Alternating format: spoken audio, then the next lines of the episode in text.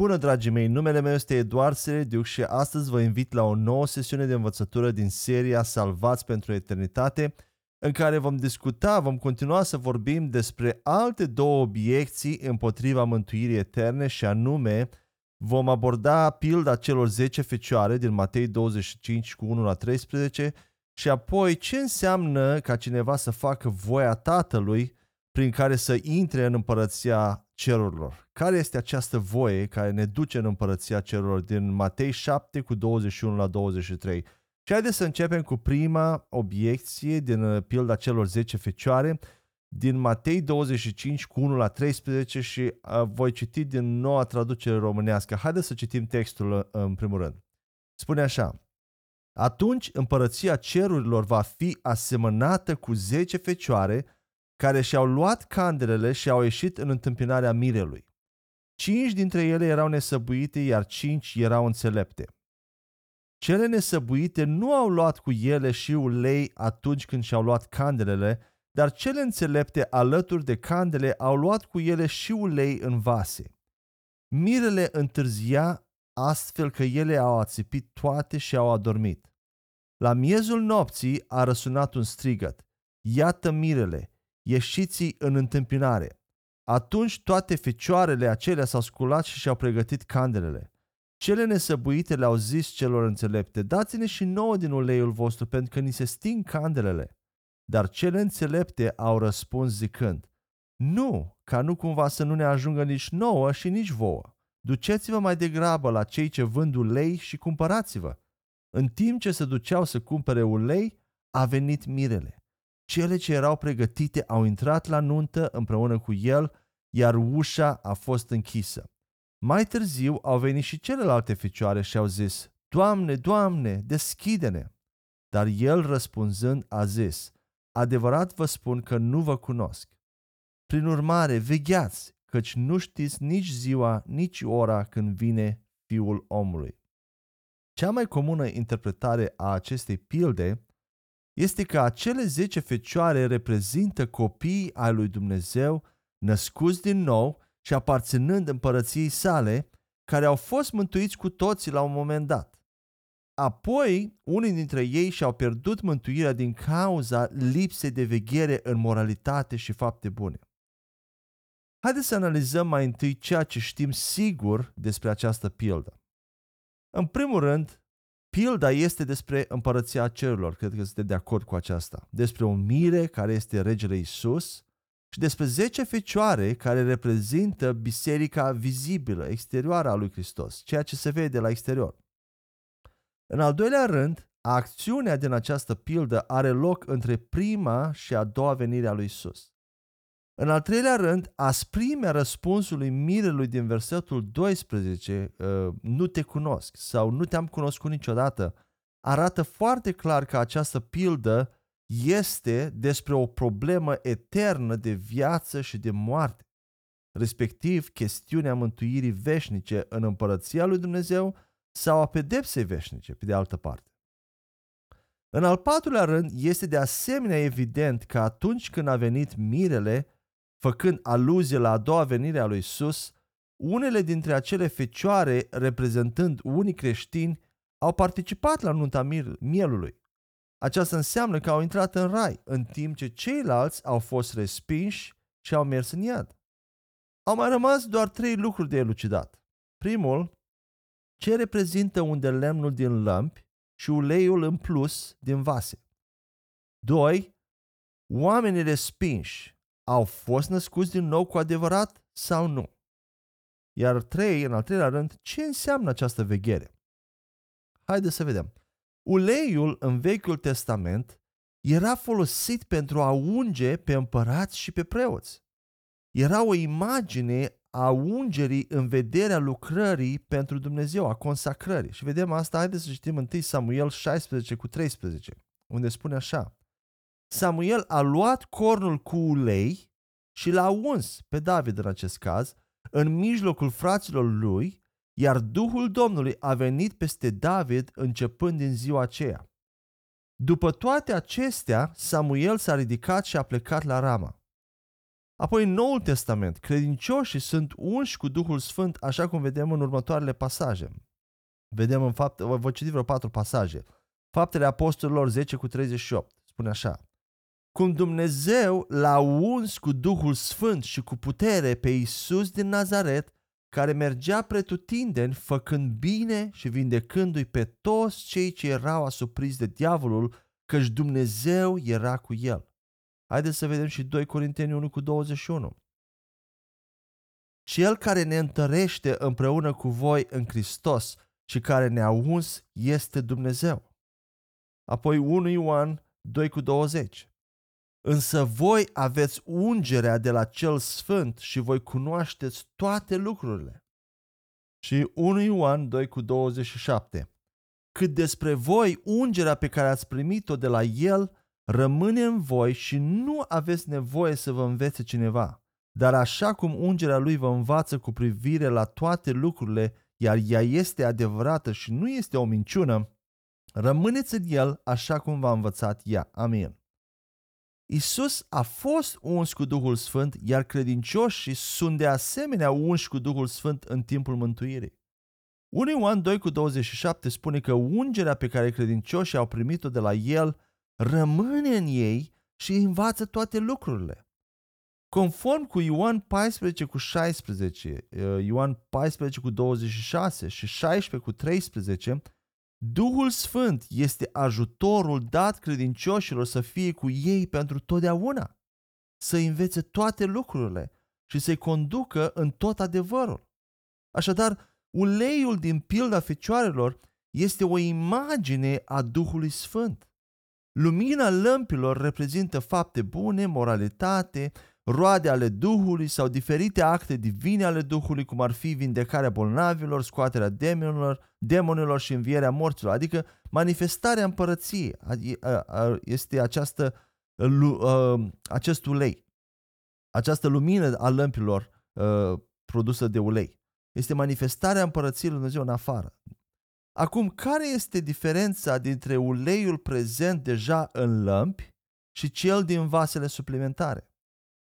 Pe de o parte, pe baza lui Ioan 14 cu 16 și 1 Ioan 2 cu 27, știm că odată ce Duhul Sfânt vine în credincioși, El rămâne în ei pentru totdeauna. Haleluia!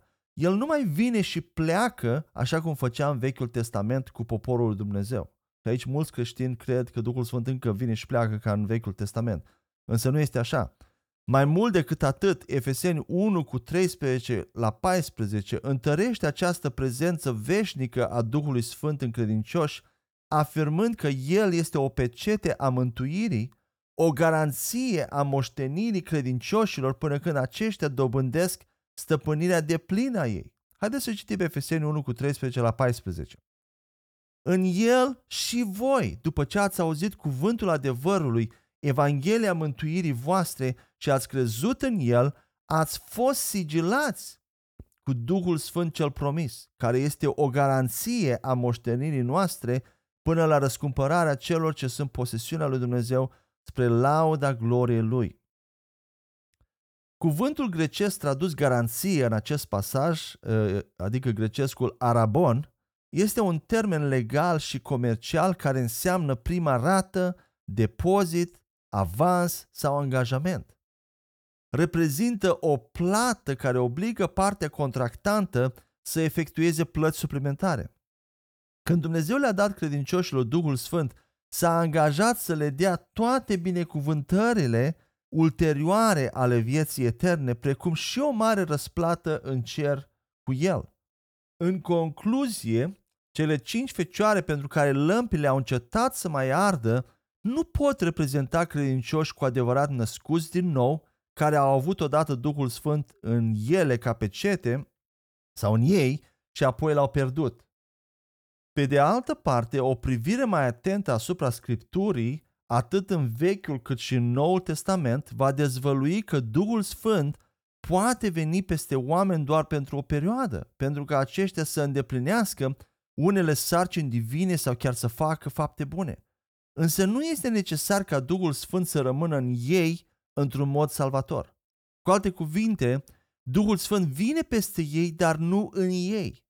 Câteva exemple din Vechiul Testament îi includ pe Samson, care a primit Duhul și ungerea de putere, împăratul Saul, care a primit spiritul profeției, Iosua și regele Solomon, care au primit amândoi Duhul înțelepciunii în diferite măsuri. Toți acei oameni au luminat, dacă vreți să spun așa, pentru un timp prin ungerea Duhului Sfânt, fără a fi mântuiți în timpul vieții lor, pentru că Isus nu venise încă. În acel moment al istoriei aparțineau împărăției întunericului. Venind în Noul Testament, în epoca de dinaintea morții lui Isus, Iuda Iscarioteanul, ucenicul care l-a trădat pe Isus, a vindecat oameni și a scos demoni prin Duhul Sfânt împreună cu ceilalți ucenici, dar a fost numit fiul pierzării în Ioan 17 cu 12 și și-a luat viață fără ca să fi fost salvat. Mai mult, așa cum am văzut mai devreme în Evrei 6 cu 4 la 6, pot exista oameni reprezentați de pământul stâncos din pilda semănătorului care sunt luminați de Evanghelie, care gustă adevăr, darul ceresc, care devin părtași la lucrarea Duhului Sfânt și care gustă cuvântul cel bun al lui Dumnezeu, dar nu au rădăcină în ei înșiși. Acești oameni continuă să se bazeze pe faptele lor bune, pe moralitatea și neprihănirea lor pentru a fi acceptați înaintea lui Dumnezeu. Mai mult, Matei 7 cu 21 la 23 pare să sugereze cumva că pot exista oameni care profețesc, care scot demoni și care fac lucrări mari în numele lui Isus, dar care totuși, la final, nu sunt recunoscuți de Isus. Modul în care Isus nu le-a recunoscut pe ficioarele neînțelepte nu este diferit. Haideți să citim Matei 7 cu 21 la 23, unde spune așa. Nu oricine îmi zice, Doamne, Doamne, va intra în împărăția cerurilor, ci doar acela care face voia Tatălui meu care este în ceruri. Mulți îmi vor zice în ziua aceea, Doamne, Doamne, n-am profețit noi în numele Tău și n-am alungat noi demoni în numele Tău și n-am făcut noi multe minuni în numele Tău. Atunci le voi spune limpede, niciodată nu v-am cunoscut. Plecați de la mine voi cei ce comiteți fără de legea. 1 Ioan 2 cu 19 susține de asemenea că cei care se pare că s-au îndepărtat de la credință nu erau cu adevărat în ea, căci dacă ar fi fost, ar fi continuat până la sfârșit, până la capăt. Dar ei au ieșit, dacă putem spune așa, și așa a devenit clar că nu fusese în credință. Haideți să citim 1 Ioan 2 cu 19. Ei au ieșit dintre noi, dar nu erau dintre noi. Căci dacă ar fi fost dintre noi, ar fi rămas cu noi, dar ieșind au arătat că nu toți sunt dintre noi. Acum, dacă punem toate aceste observații împreună, cine sunt acești oameni care nu sunt cu adevărat născuți din nou, dar care prin faptele lor exterioare au o aparență foarte puternică de persoane mântuite? Lucrările lor sunt chiar minuni de vindecare și acte de eliberare. Astfel, ei pot fi incluși în trei categorii. Prima sunt oameni care sunt sincer entuziasmați de Hristos, care rămân o vreme în biserică și încearcă să-și modeleze viața după principiile biblice, dar nu iau niciodată o decizie pentru Isus. Știm deja că darurile lui Dumnezeu sunt irrevocabile, conform cu Romani 11 cu 29. Știm că el poate folosi chiar și un măgar în scopurile sale, așa cum a făcut cu măgarul lui Balam. Întrucât Dumnezeu îi iubește atât de mult pe oameni, putem concluziona că el poate folosi chiar și pe acești oameni nemântuiți pentru a atinge viețile altora prin miracole, de dragul acelora cărora li se slujește. Însă aceasta nu este neapărat o garanție a mântuirii pentru oamenii care fac slujirea. Și aici un principiu general valabil. Folosirea puterilor supranaturale nu este egală cu a fi născut din nou. Și am să mai spun o dată, pentru că mulți, multe vedete, mulți oameni care răsar așa dintr-o dată, folosesc puteri supranaturale, imediat credem că sunt și mântuiți și că uh, sunt al lui Dumnezeu. Folosi, și nu este așa de cele mai de multe ori. Folosirea puterilor supranaturale nu este egală cu a fi născut din nou. În exterior, la fel ca lămpile fecioarelor, acești așa ziși credincioși pot părea să ardă și să strălucească pentru o vreme în exterior, fără însă ca această lumină să aibă vreun efect salvator asupra lor. Mântuirea este o relație de dragoste cu Hristos, bazată pe credință. Ea este dincolo de daruri și miracole. A doua categorie a acestui tip de oameni pot fi creștinii nominali, oameni buni, morali, care au o părere bună despre principiile și valorile creștine și se numesc creștini. Acești oameni merg la biserică din când în când, dar nu au nicio relație mântuitoare cu Hristos. De obicei, ei sunt creștini ortodoxi, mulți dintre catolici, anglicani și chiar unii protestanți, în special în, în Statele Unite ale Americii. A treia categorie a acestui tip de oameni pot fi oamenii care aparțin lui Satan, care se arată în mod deliberat ca și creștini și chiar fac minuni folosind puterea diavolului însă, cu singurul scop de a înșela oamenii chiar și pe cei aleși. Acești oameni pot părea că predică adevărul Evangheliei, dar răsucesc în secret unele părți ale ei într-un mod subtil, astfel încât diferențele să nu fie recunoscute ușor și să poată înșela pe alții. În Matei 24 cu 24, Iisus îi avertizează pe ucenicii săi că în vremurile din urmă, Hristos și profeți falși se vor ridica și vor face în mod intenționat semne și minuni mari care să înșele oamenii. Haideți să citim Matei 24 cu 24. Căci se vor ridica Hristoși falși și profeți falși și vor face semne mari și minuni pentru a-i duce în rătăcire, dacă este posibil, chiar și pe cei aleși. Mai mult, în 2 Corinteni 11 cu 13 la 15, Apostolul Pavel spune că Satan însuși se transformă într-un înger al luminii și are slujitori care de asemenea se transformă în, apost- în apostol al lui Hristos și slujitori ai dreptății. Haideți să citim și acest pasaj.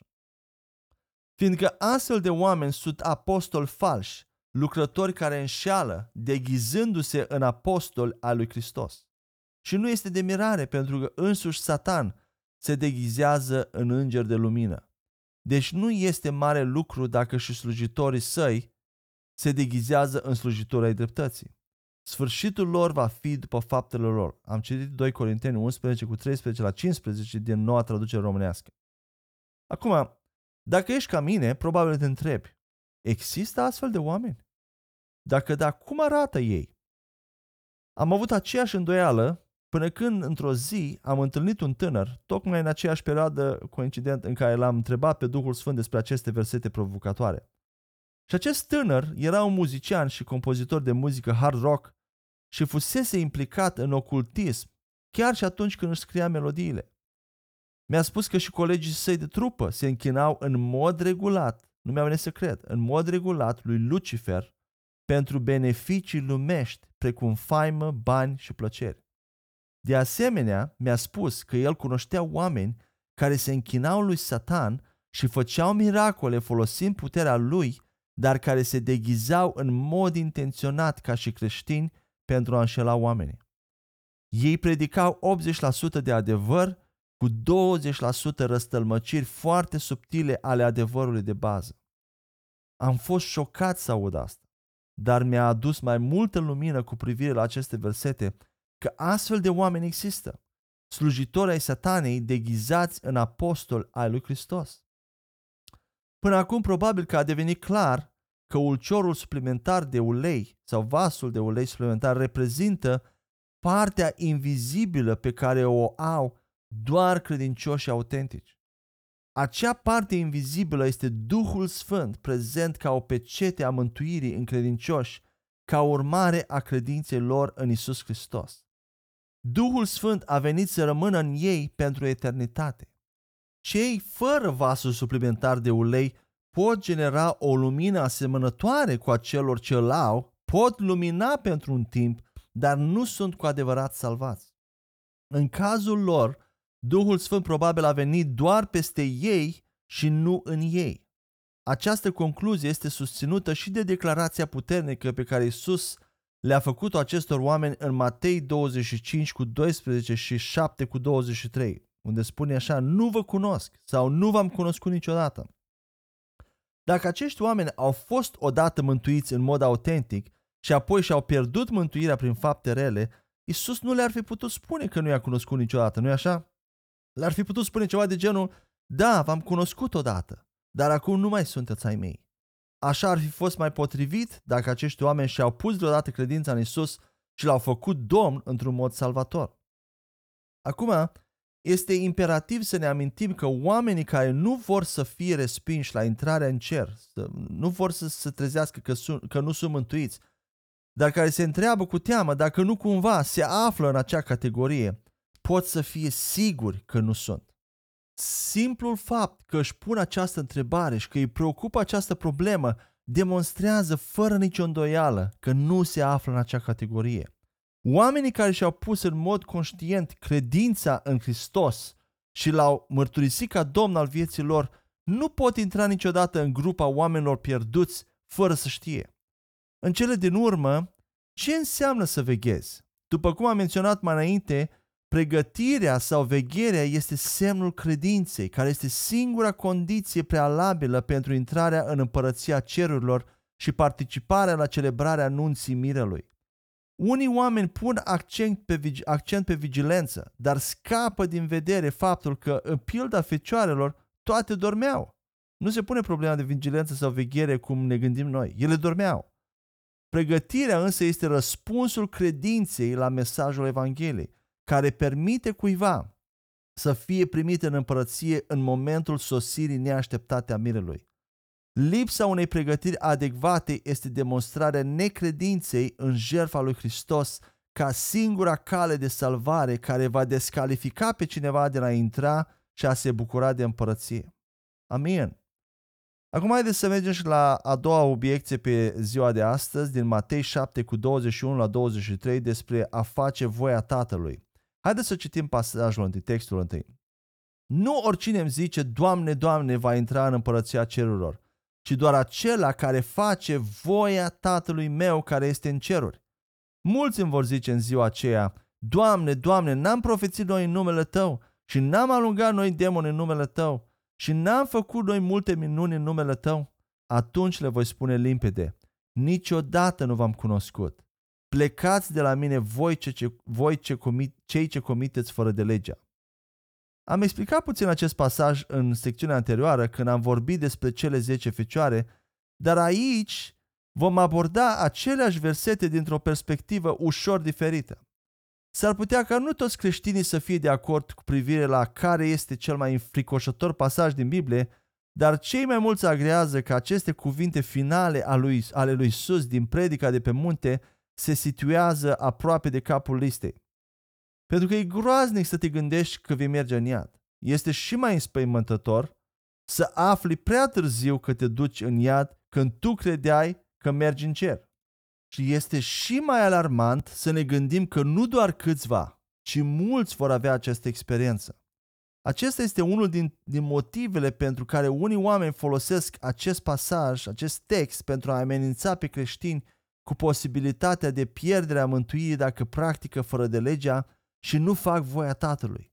Ei predică ceva de genul următor.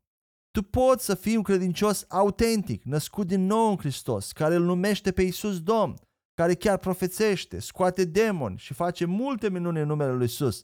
Dar dacă nu ești atent să faci voia Tatălui tot timpul și dacă practici fără de legea, s-ar putea să ai marea surpriză neplăcută de a nu intra în împărăția cerurilor când vei sta înaintea lui Dumnezeu în ziua judecății. Oare așa să fie? În primul rând, să ne gândim la ce vrea să spună Isus în legătură cu voia Tatălui și cine sunt cei care o împlinesc. Judecând după context, trebuie să însemne mai mult decât a spune Doamne, Doamne și a face lucrări mărețe în numele lui Isus.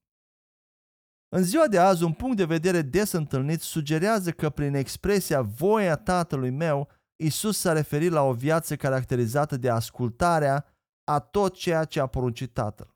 Astfel, cei care fac voia tatălui vor fi cei care trăiesc o viață evlavioasă și sfântă. Există mai multe probleme cu această interpretare. În primul rând, Dumnezeu este perfect Și cineva nu poate intra în împărăția sa fără a deveni perfect, asemenea lui. Vedem asta la Matei 5 cu 48. În al doilea rând, nu se poate spune că cineva a făcut voia Tatălui decât dacă o face în întregime, 100%. A încălca chiar și numai una dintre poruncile lui Dumnezeu înseamnă a le încălca pe toate. Vedem asta la Iacov 2 cu 10. În al treilea rând, chiar dacă aceste prime două obiecții nu sunt valabile, acest prospect duce la concluzia nebliblică că nimeni nu poate fi vreodată sigur că este mântuit decât la moarte. Nimeni nu ar putea ști vreodată dacă a ascultat suficient de mult. Totuși, scripturile sunt clare că apostolii știau cu certitudine absolută că erau mântuiți și doreau ca cititorii lor să știe și ei acest lucru. Vedem aceasta la 1 Ioan 5 cu 13. Există și o altă perspectivă asupra a ceea ce a vrut să spună Isus prin expresia voia Tatălui meu.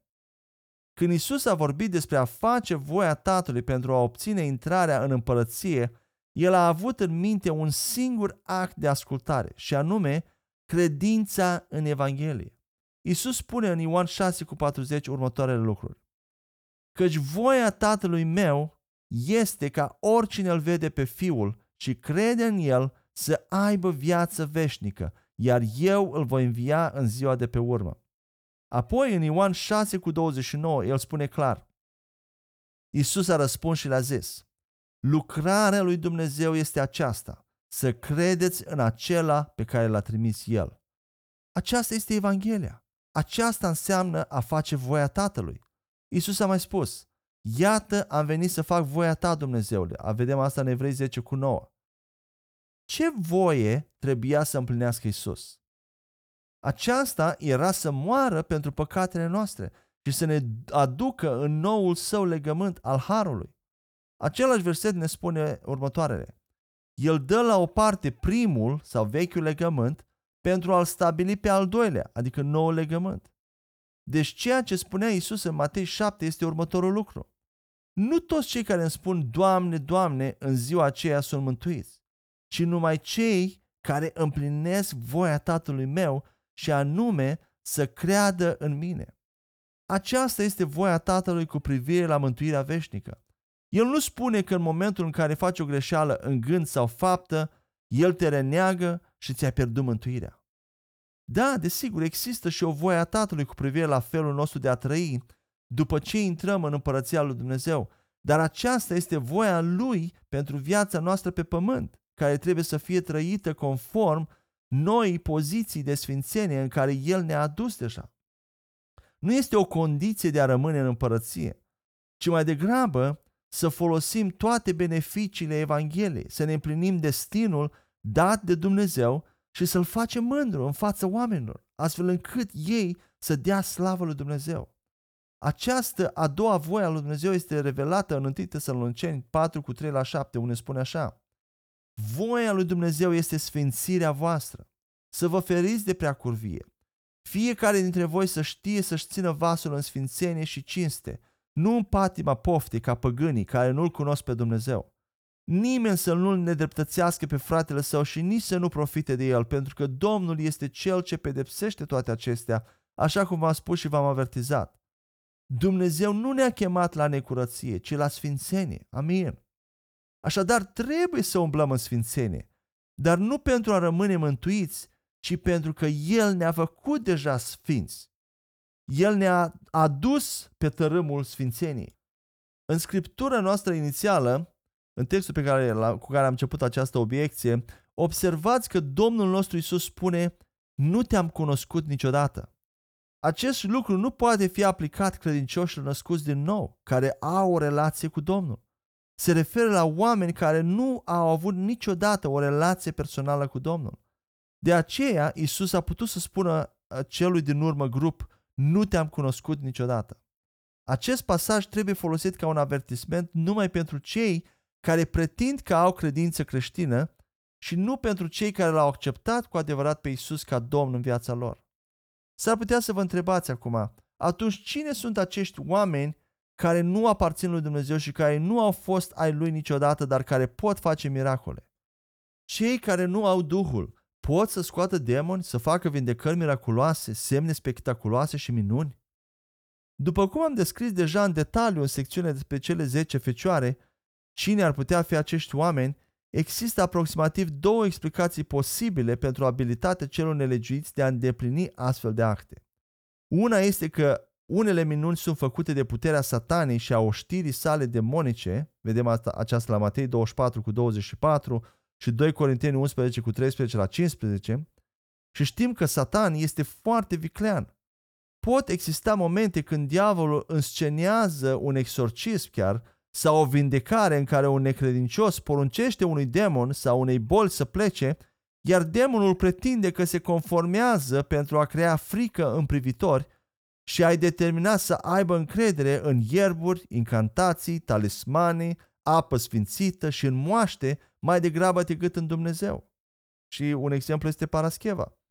În al doilea rând, Dumnezeu îi poate împuternici temporar pe necredincioși să facă fapte miraculoase datorită dragostei sale pentru oameni și pentru scopurile sale. Un astfel de exemplu este Iuda Iscarioteanul, care împreună cu ceilalți ucenici a vestit Evanghelia și presupunem că a vindecat bolnavi și a făcut alte minuni. Nu există nimic care să indice că Iuda nu a avut aceeași putere ca ceilalți 11 ucenici, deși nu a fost niciodată un adevărat ucenic al lui Hristos. El a fost un înșelător și fiul pierzării, cum vedem în Ioan 17 cu 12. Dacă Iuda a făcut minuni, în ciuda stării inimii lui, a fost doar pentru că Dumnezeu a considerat potrivit să-l folosească pentru slava sa. Amin. Cam atât am avut pentru sesiunea de astăzi și până când ne auzim data viitoare, mă rog ca Dumnezeu să vă binecuvinteze și să vă înconjoare cu favoarea Lui în numele Lui Isus. Amin.